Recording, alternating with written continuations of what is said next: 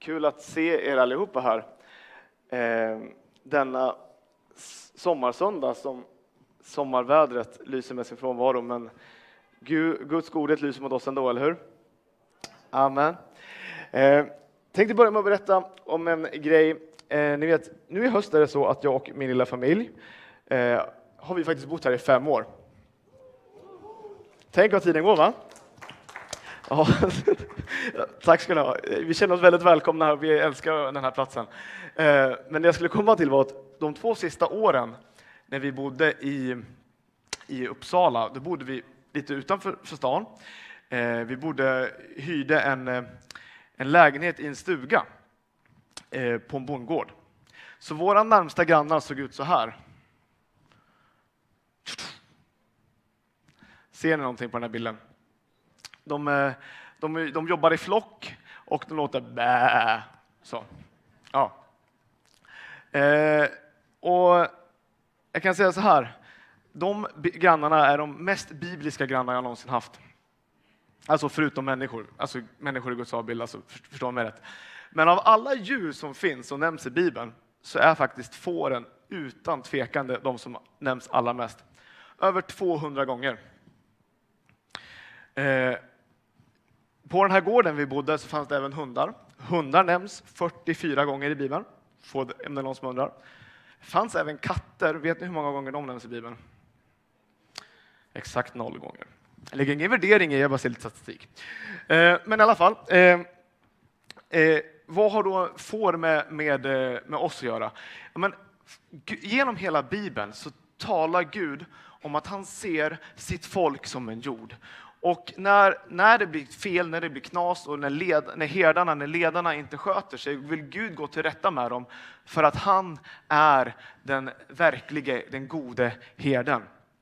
Och då så eh, står det om till exempel i Hesekiel 34, eh, fantastiska ord. Så här, eh, kommer inte komma upp, men jag bara läser lite grann. Herren Gud säger, jag ska själv söka upp mina får och ta mig an dem. Liksom en herde tar sig an sin jord när han är bland sina får som varit skingrade, så ska jag också ta mig an mina får och rädda dem. På goda betesmarker ska jag föra dem i bet. Eh, och de ska vila sig på goda betesmarker, ha rikligt med bete eh, och så vidare. Och de ska få vila sig. Men så har han då också ett, ett löfte om, om Messias, om den verkliga herden som ska valla hela folket på nytt. I vers 23 i cirkel 34 står det att jag ska låta en herde uppstå gemensam för dem alla och han ska valla dem, nämligen min tjänare David. Han ska valla dem och vara deras herde.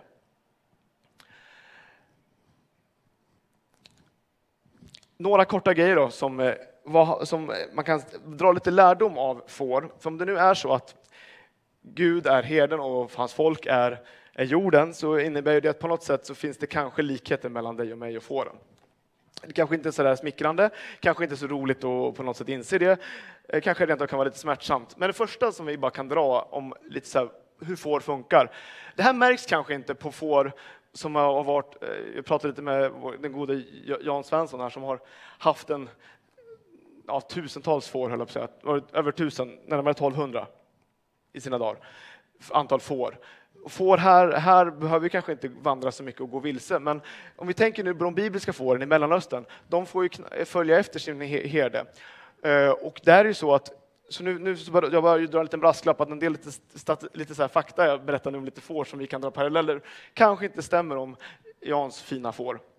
Men om de här fåren i, i Mellanöstern där de som kanske hotas av andra djur än rävar. Alltså det kanske finns björn och lejon och sånt. Förstår ni vad jag menar? Ja. Men att de går vilse är den, är den första grejen. Det, det, står i, i Bibeln att vi gick alla vilse som får. Vi lämnade Guds väg för att gå vår egen väg. Och fåren funkar, de, de, de, liksom, de, de är ganska lätt distraherade. Liksom. Åh, det här kan bli bra. Och så går man dit och så, det här med, och så, och så tappar man bort sig. De har lätt att gå vilse. Det andra är att eh, de är försvarslösa. Alltså de har ju ingenting att sätta emot om en verklig fara kommer. Då, alltså de har inga klor, inga huggtänder, inget som kan skrämma någon. Liksom.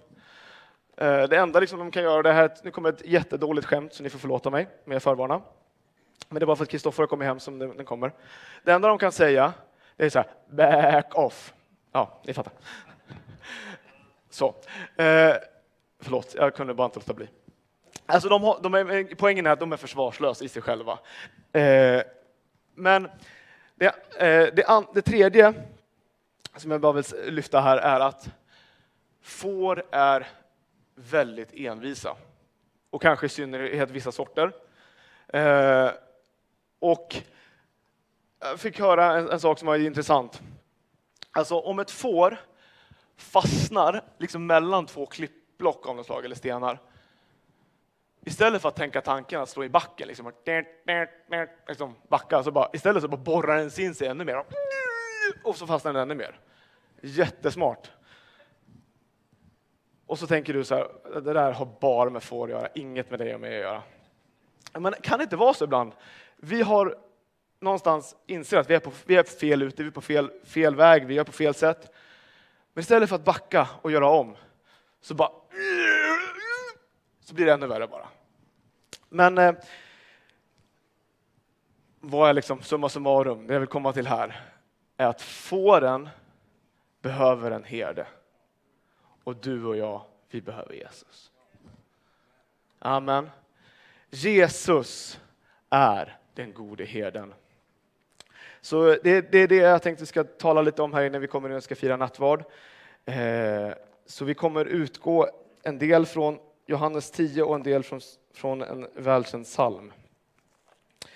Eh, men jag tänker att vi bara tar och läser Johannes 10, vers 14 och 15 som bara en inledning här. Då säger Jesus så här. Jag är den gode herden. Jag känner mina får och mina får känner mig. Liksom Fadern känner mig och jag känner Fadern.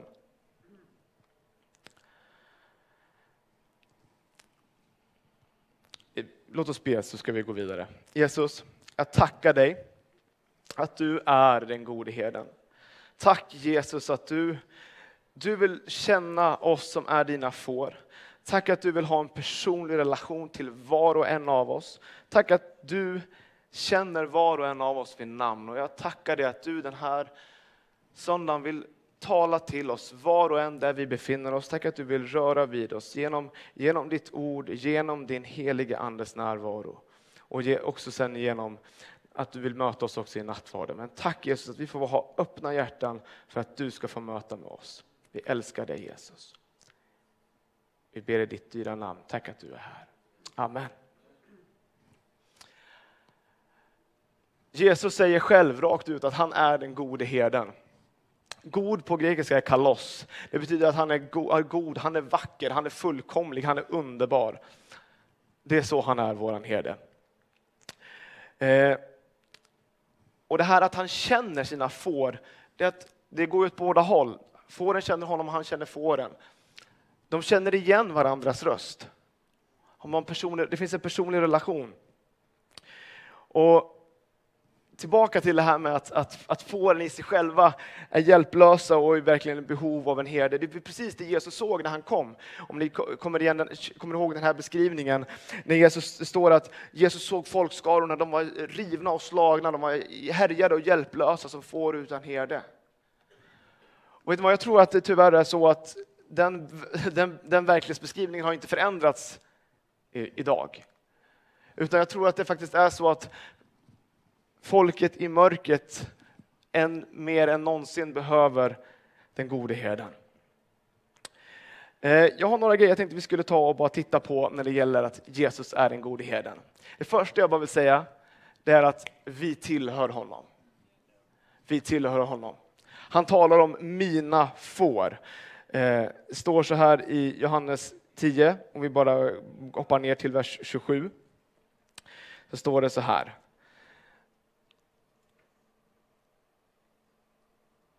Mina får lyssnar till min röst och jag känner dem och de följer mig.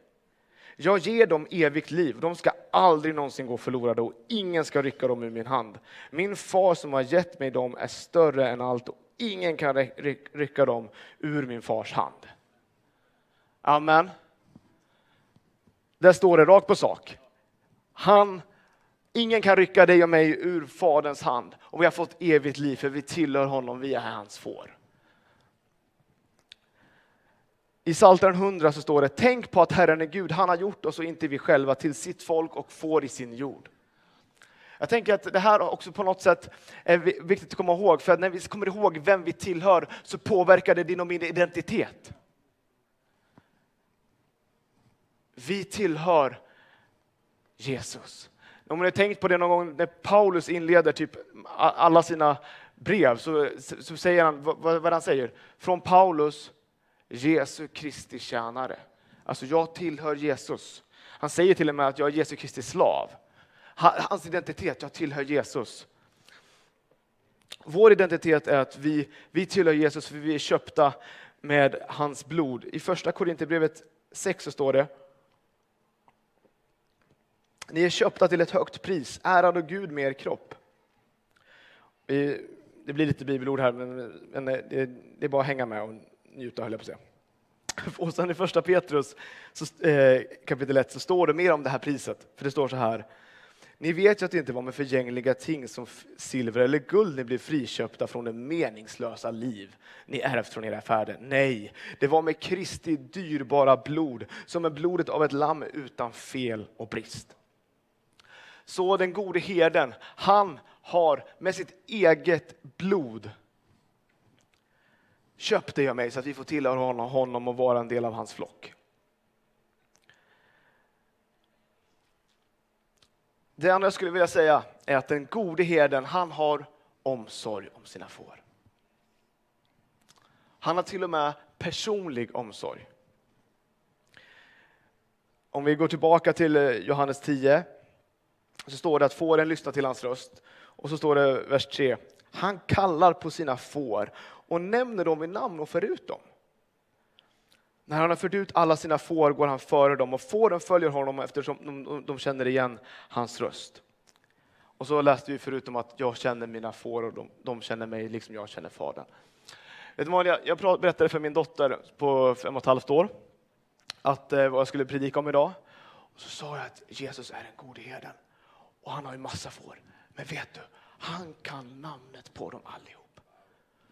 Alltså, hennes reaktion fick ju mig att wowa till lite grann och inse att det är stort. För hon bara... Och, visst är det lite så att ibland vi läser det här och tänker ja, ja, han känner dem vid namn, men jag tänker efter. Hela hans jord och ändå så kan han vartenda namn. Han känner dig och mig vid namn. Jag har kallat dig vid namn, du är min. Var inte rädd för jag har återlöst dig. Jag har kallat dig vid namn, du är min, står det i Jesaja 43. Ett, eh, vi måste ju även som sagt gå till den här välkända salmen, psalm 23. Ska vi läsa de tre första verserna först här nu. Som jag tänker verkligen talar om herdens omsorg om dig och mig.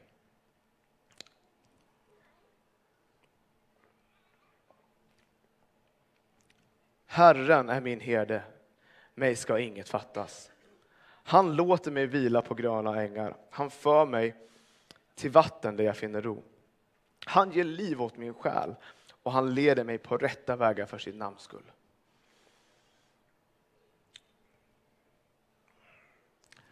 Herren har sån omsorg om dig och mig. Jesus säger, eh, för övrigt det här att Jesus säger att jag är den gode herden, det är ett av de här sju jag är-uttalandena eh, Jesus har i Johannes evangeliet. Eh, sist jag predikade på midsommar så talade man att jag är livets bröd. Det var också en av de sju. Och jag, jag är den gode herden är en annan. Sen har han fler om att jag är världens ljus, jag är vägen, sanningen och livet, jag är uppståndelsen och livet, jag är eh, jag, jag, jag, han säger också i Johannes 10 att jag är porten eller grinden. Och han, han säger att den som går in genom mig ska gå in och gå ut och finna bete och, och, och, och bli frälst, står det. Och frälsning innebär så mycket. Där har du också Guds omsorg. Att han ser till att ingenting fattas. Han hjälper dig, han har omsorg om dig. ingenting ska fattas dig. Så har du Jesus så ska du inte behöva någonting annat. Han ser till att allt finns som du behöver.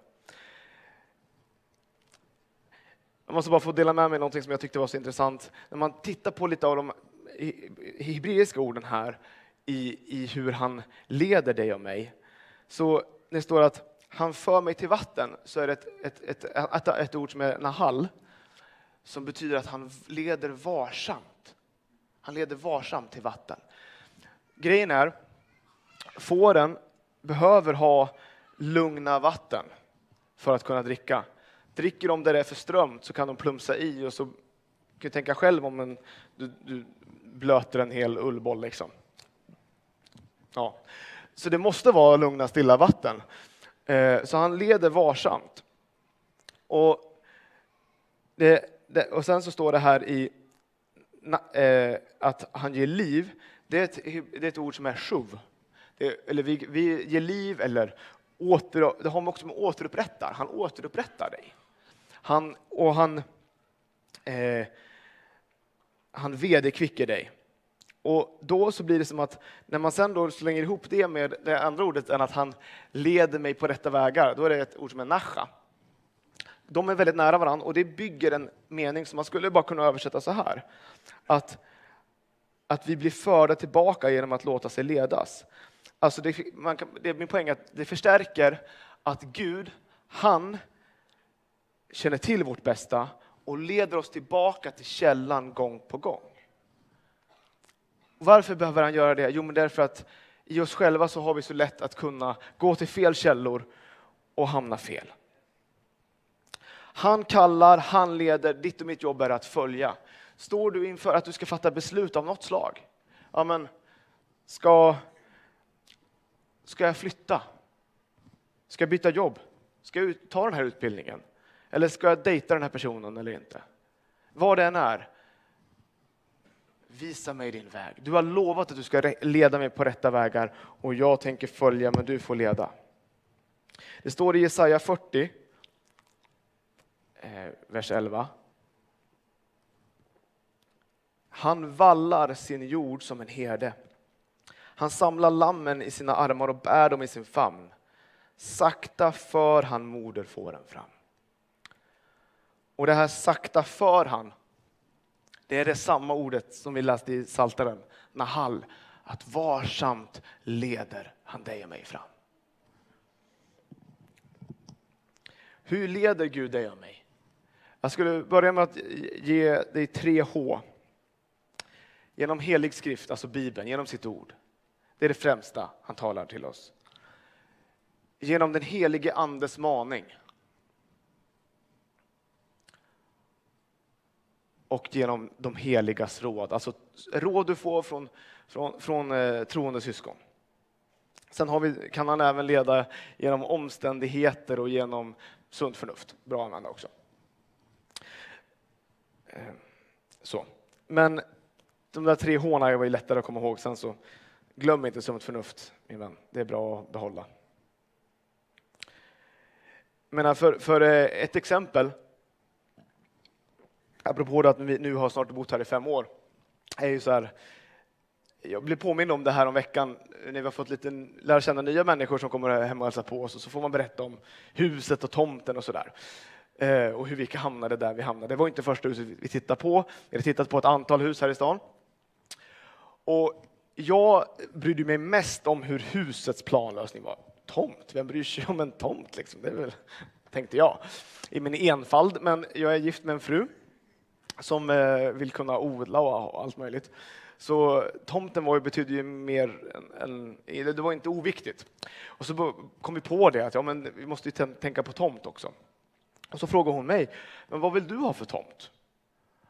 Och så tänkte jag, ja, men något som ändå finns en hel del gräs, men ändå inte bara, utan det kanske finns lite naturtomt, kanske lite berg och sådär. Skulle vara mysigt. Dagen efter att vi haft det samtalet så dyker en annons upp på ett hus med en tomt med ganska mycket gräs, lite, naturtom, lite naturtomt och lite, lite berg sådär. Och det är det huset vi bor i idag.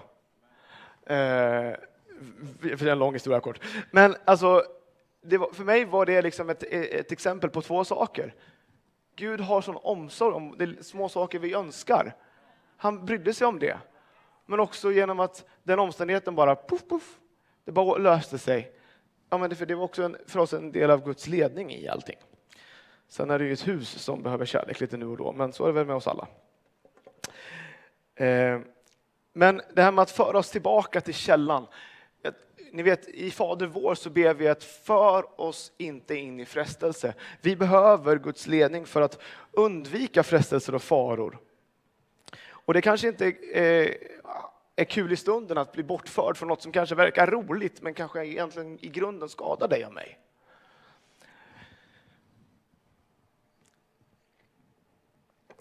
Och det här är faktiskt något som eh, apropå att får kan vara envisa och lite lätt dumma, är att en, en grej som är faktiskt, något som kan låta hemskt, men som faktiskt jag har hört att, eh, alltså, kanske inte i Sverige, men kanske i andra kulturer, som en god, en, ändå en god herde kan göra mot då ett litet lamm som hela tiden gör, springer iväg och gör det farligt för sig själv. Så kan herden bara knäcka benet lite grann på den. Så att helt plötsligt behöver lammet få tröst. Och så läker, får, herden får binda om fåret och, och, och lä, så att det läker jättebra. Men under tiden så bär herden fåret. Och, och verkligen ha omsorg om det. Och sen så blir det här lammet som ett, liksom, som ett husdjur som bara svansar efter herden och bara vill hålla sig nära herden och springer aldrig bort igen. Och jag säger inte att jag tror att, att, att Gud knäcker dig och mig, men jag tror att allt kan samverka till det bästa. Och kan vi, kan vi, det står att allt samverkar till det bästa för de som älskar Gud. Och kan vi bevara vår kärlek till Gud oavsett vad vi möter och bara springa in i hans närvaro och inte bort från honom när, när saker blir jobbigt. Så kan vi komma igenom precis vad som helst och bli starkare i detta. Min farmor som gick hem till Herren för tio år sedan den här sommaren, hon hade en vers väldigt nära sig. Som, det står inte att det är liksom en herde, men jag tycker att det är herdeperspektivet rakt igenom. Jesaja 46 och vers 4 så står det Jag är densamme tills ni blir gamla och jag ska bära er ända tills ni blir grå. Jag har gjort det förut och jag kommer att lyfta, bära och rädda er. Här har du den gode herden som bär, som lyfter, som räddar. Och det behöver du och jag. Man kan säga att han, han leder oss, han beskyddar oss. Det står i psalm 23 om vi går tillbaka dit. Så läser vi vers 4 till, till 6.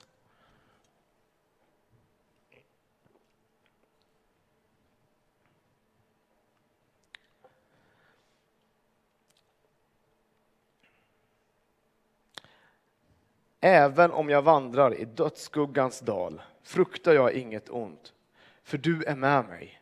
Din käpp och stav, de tröstar mig. Du dukar för mig ett bord i mina fienders åsyn, du smörjer mitt huvud med olja. Låt min bägare flöda över. Ja, godhet och nåd ska följa mig i alla mina livsdagar och jag ska bo i Herrens hus för alltid. Även om vi går igenom den mörkaste dal så behöver vi inte vara rädda för vår herde går med oss. Och vet ni vad? Den här försvarslösa sidan hos fåren, käppen som herden har, är ett vapen mot rovdjuren som kommer. Staven har kroken som fångar upp fåren när de hamnar i diken eller andra grejer. Det är därför som vi behöver både herdens käpp och stav, hans beskydd. Det står att han smörjer mitt huvud med olja oljan för oss, vi, vi förstår ju givetvis att det handlar om den helige Ande. Det är ett läkande balsam. Men om man tänker på, på just fåren så finns det faktiskt intressanta saker som, som, eh, som har, har med dem att göra. Men för att, att smörja någons huvud med olja är liksom en gästfrihetshandling, om det är en gäst vi talar om. Men för fåren, så dels så håller det flugorna borta som annars besvärar fåren och kan hoppa in i näsan och få dem att stånga in, sig blodiga, blod, bokstavligt talat, in i en bergvägg. Eh, det andra är att, att eh, det, oljan på, får, på, får, på fårets huvud gör också att det inte fastnar lika lätt tistlar åt hörnan om de kommer i en buske. För mig säger det här någonting att menar, vi lever i en värld, återigen, människor är härjade och slagna och många plågas mentalt. Och jag tänker de här tistlarna och törnarna, eller de här flugorna som besvärar. Herden vill smörja med sin olja, med sin läkande balsam och få människor att få frid i sinnet. Som bara han kan ge. Och på något sätt får du bara ta det här att den här predikan är liksom dubbelbottnad som det ibland kan vara när jag, saker jag delar med mig. Självklart så gäller det här dig och mig. Vi kan själva vara i en position av behov. Men det gäller, vi kan också samtidigt se längre än oss själva och se människorna utanför. Som om vi menar allvar att vi följer vår gode herde kommer vi behöva söka upp människor som behöver honom. Den andra saken som jag bara tycker är intressant här är att det står om att vi ska, jag ska bo i Herrens hus. Så faktiskt så är det, det samma ord som vi hade läst om, i, om att vederkvicka, shuv. Att återupprätta, att jag ska återvända och bli återupprättad i Guds hus. Att jag bor i Herrens hus handlar om att jag återvänder dit, att jag återupprättas där. Vad säger det här till dig och mig? Jo, jag tänker på att vi kontinuerligt återvänder till gudstjänstlivet som vi gör här idag. Att vi kontinuerligt håller oss till hemgruppslivet, hämtar styrkan där, hämtar beskyddet där. För att ni vet, det är när vi lämnar gemenskapen som vi både tappar skyddet och blir på det sättet mer sårbara, men vi också har en lättare tendens att kunna gå vilse. Vi behöver varandra och vi behöver givetvis herden, men vi behöver också jorden, vi behöver flocken. Vi behöver vapenrustningen, givetvis, det ska vi höra, tala mer om i höst, om Efesierbrevet. Men poängen är här, låt dig kontinuerligt vända tillbaka till Herrens hus. Jag tror jag bara har ett par punkter till här. Eh, men den gode herden, vad gör han mer? Han söker upp. Han söker upp de förlorade, han söker upp de vilsna, han söker upp de bortsprungna. Det står i Hesekiel 34, och den här gången kan vi läsa tillsammans vers 16. De förlorade ska jag söka upp. De som gått vilse ska jag föra tillbaka och de sårade ska jag förbinda och de svaga ska jag stärka. Så är vår gode herde. Känner du dig svag så vill han stärka dig. Känner, är du sårad på något sätt så vill han förbinda dig. Har du gått vilse vill han föra dig tillbaka, tillbaka till sig och tillbaka in i gemenskapen. Han, han tröttnar aldrig på att föra oss tillbaka. För om han skulle gjort det, då skulle det varit ute med var och en av oss. Jag tänker, vi kan inte låta bli att läsa Lukas 15. Så står det vers 4 till 7. Om någon av er har hundra får och förlorar ett av dem, lämnar han då inte de 99 i öknen och går ut efter det förlorade tills han finner det? Och när han har funnit det blir han glad och lägger det över sina axlar. Och när han sen kommer hem samlar han sina vänner och grannar och säger till dem, gläd er med mig, jag fann mitt förlorade får. Jag säger er, på samma sätt blir det större glädje i himlen över en enda syndare som omvänder sig än över 99 rättfärdiga som inte behöver någon omvändelse. När jag gick gymnasiet så var jag med om en, en, sak, jag vet inte om jag har berättat det förut, men ni får stå ut med det, det var säkert något år sedan i så fall. Eh, då var en, en jämnårig kille, eh, vi gick i samma klass men olika skolor. Jag visste, jag kände inte honom jätteväl, jag visste bara att hans mamma var troende. Eh, men jag visste också att han, att han var uppvuxen utan, utan sin pappa. Han hade dött tyvärr. Eh, och eh,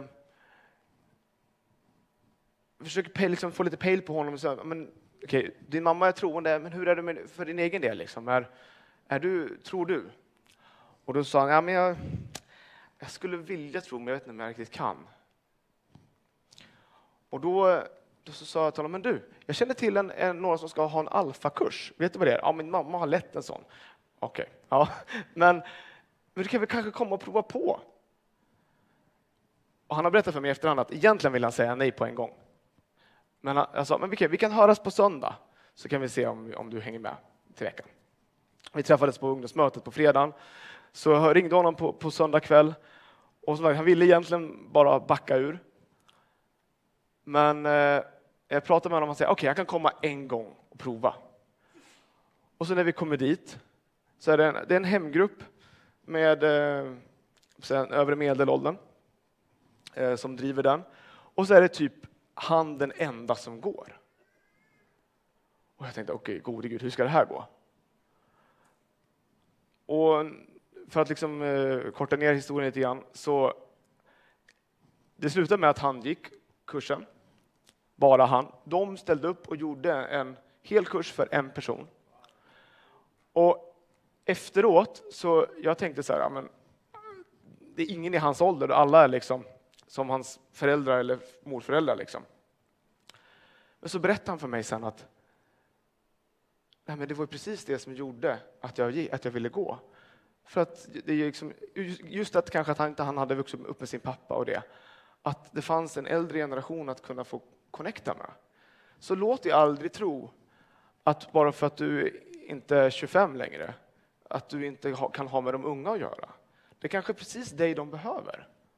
Både på våra fredagar, men också jag tänker på låt oss kraftsamla och göra vad vi kan för att låta Alfa i höst bli den bästa alfan vi gjort. För att människor ska få möta Jesus, för det fick den här killen göra. På heligandedagen, där gav han sitt liv till Jesus. Och sen har han, har han eh, gått vidare på kristen utbildning, hittat en fru där och är gift och det går bra sådär. Men det bara, för mig, det här var liksom en jätteenkel grej, bara ställa en fråga. Men det som för mig som var så fantastiskt var att det var verkligen Guds, det var herdens omsorg. Han visste vad, vad min vän behövde, mer än jag kunde förstå. Visst är det häftigt? Ja. Det sista jag vill ta upp här nu innan vi sen går över in i nattvarden här, att den gode herden ger sitt liv för fåren. Det är det som nattvarden går ut på, att vi ska minnas och eh, fira. Eh, men vi kan bara gå tillbaka till eh, Johannes 10, så ska vi läsa.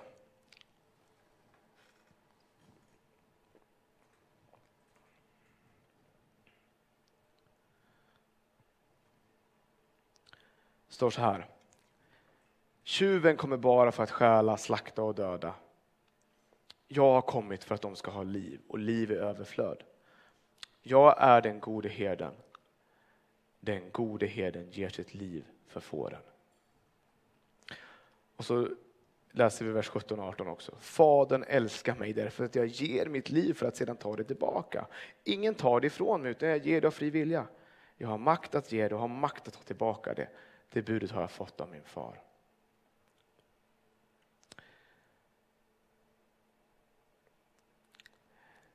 Det står en förklaring till hur tjuven kommer för att stjäla, slakta och döda. Han gör det genom att driva ut fåren från jorden och få det ur balans för att sedan lätt kunna döda det. Men Jesus han har kommit för att vi ska få liv och liv i överflöd. Han vill att du och jag ska få ha äkta liv, evigt liv, bättre liv än vi kan drömma om. Och hos honom, han som gav sitt liv, så finns det frälsning, det finns läkedom. I första Petrus står det, han bar våra synder i sin kropp upp på korsets trä för att vi skulle dö bort från synden och leva för rättfärdigheten. Genom hans sår är ni helade. Ni var som vilsna får, men nu har ni vänt om till era själars herde och vårdare. Jesus står här idag. Han vill att vi ska få vända tillbaka till honom och att han ska få ta hand om oss. Kanske du, det är du som känner dig som ett bortsprunget får. Då vill jag bara säga att idag så är den gode herden här för att komma till dig. Han vill ha en personlig relation till dig. Han vill att du ska få lära känna honom. Han, han är god, han vet ditt bästa, han vill ditt bästa. Han älskar dig så mycket att han gav sitt liv för att du skulle kunna få lära känna hans kärlek.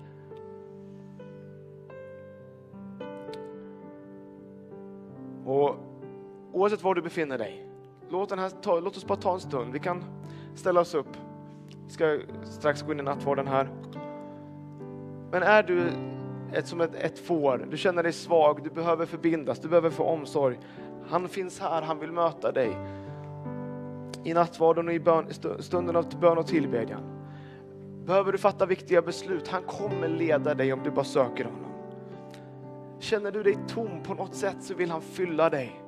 Oavsett om det är på ett fysiskt plan, andligt eller till din själ. Bär du på oro så ska du få finna vila i herdens närvaro. Finns det saker som besvärar dina känslor, dina tankar? Han vill ge dig av sin läkande olja, av sin ande. Eller känner du dig vilsen och bortsprungen så söker han upp dig. Han för dig tillbaka till sig själv och in i flocken på nytt. I Hebreerbrevet 13 står det, fridens Gud har i kraft av ett evigt förbundsblod fört få den store herde, vår Herre Jesus Kristus upp från de döda. Det är ett evigt förbundsblod som har skapat frid. Och så till och med i himlen så är Jesus herden. Han är lammet och han är herden. Och jag bara vill slänga in det här himmelska perspektivet. För vi alla möter ständigt på verkligheten att det jordiska livet tar slut. Och då kan vi påminnas om att det finns en himmelsk verklighet, att det är dit vi är på väg och det är det vi kan trösta med varandra med när någon får, eh, somnar in. Det står lammet mitt på tronen ska vara deras herde, han ska leda dem till livets vattenkällor och Gud ska torka alla tårar från deras ögon. Lammet mitt på tronen ska vara deras herde och han ska torka alla tårar.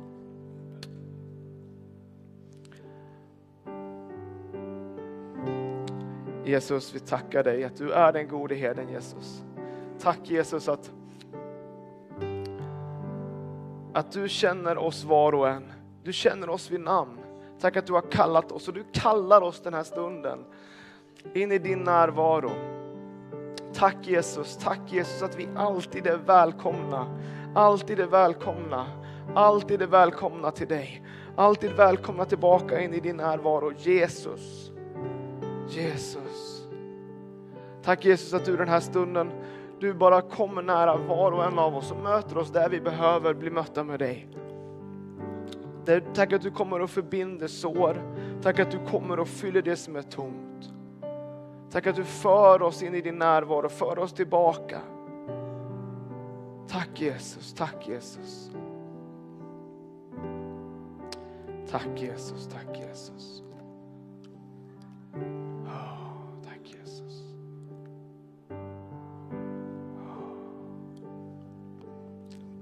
Vi kan sjunga en sång så ska vi sen kliva in i nattvarden här.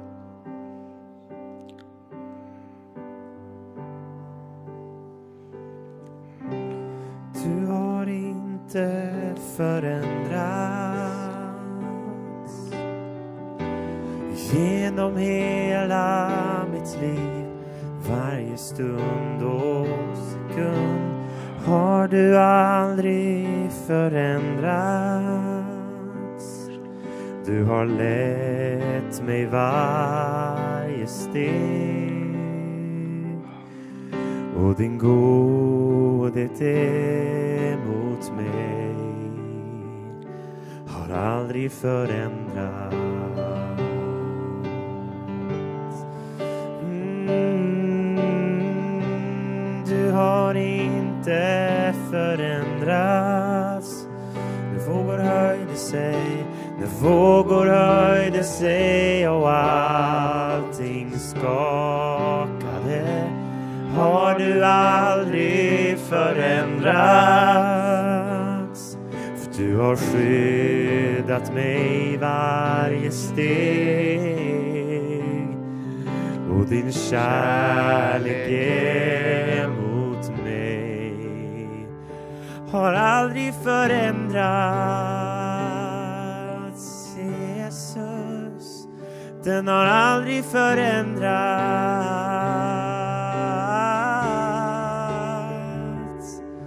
Genom allting är du trofast och du håller vad du sagt. Du lämnar aldrig mig. Du lämnar aldrig mig genom natten var du nära Genom elden var du där och du lämnar aldrig mig. Du lämnar genom allting, genom allting är du trofast. Och du håller vad du sagt. Du lämnar aldrig mig. Du lämnar aldrig mig. Genom natten var du nära. Genom elden var du där. Du lämnar lämnar aldrig mig.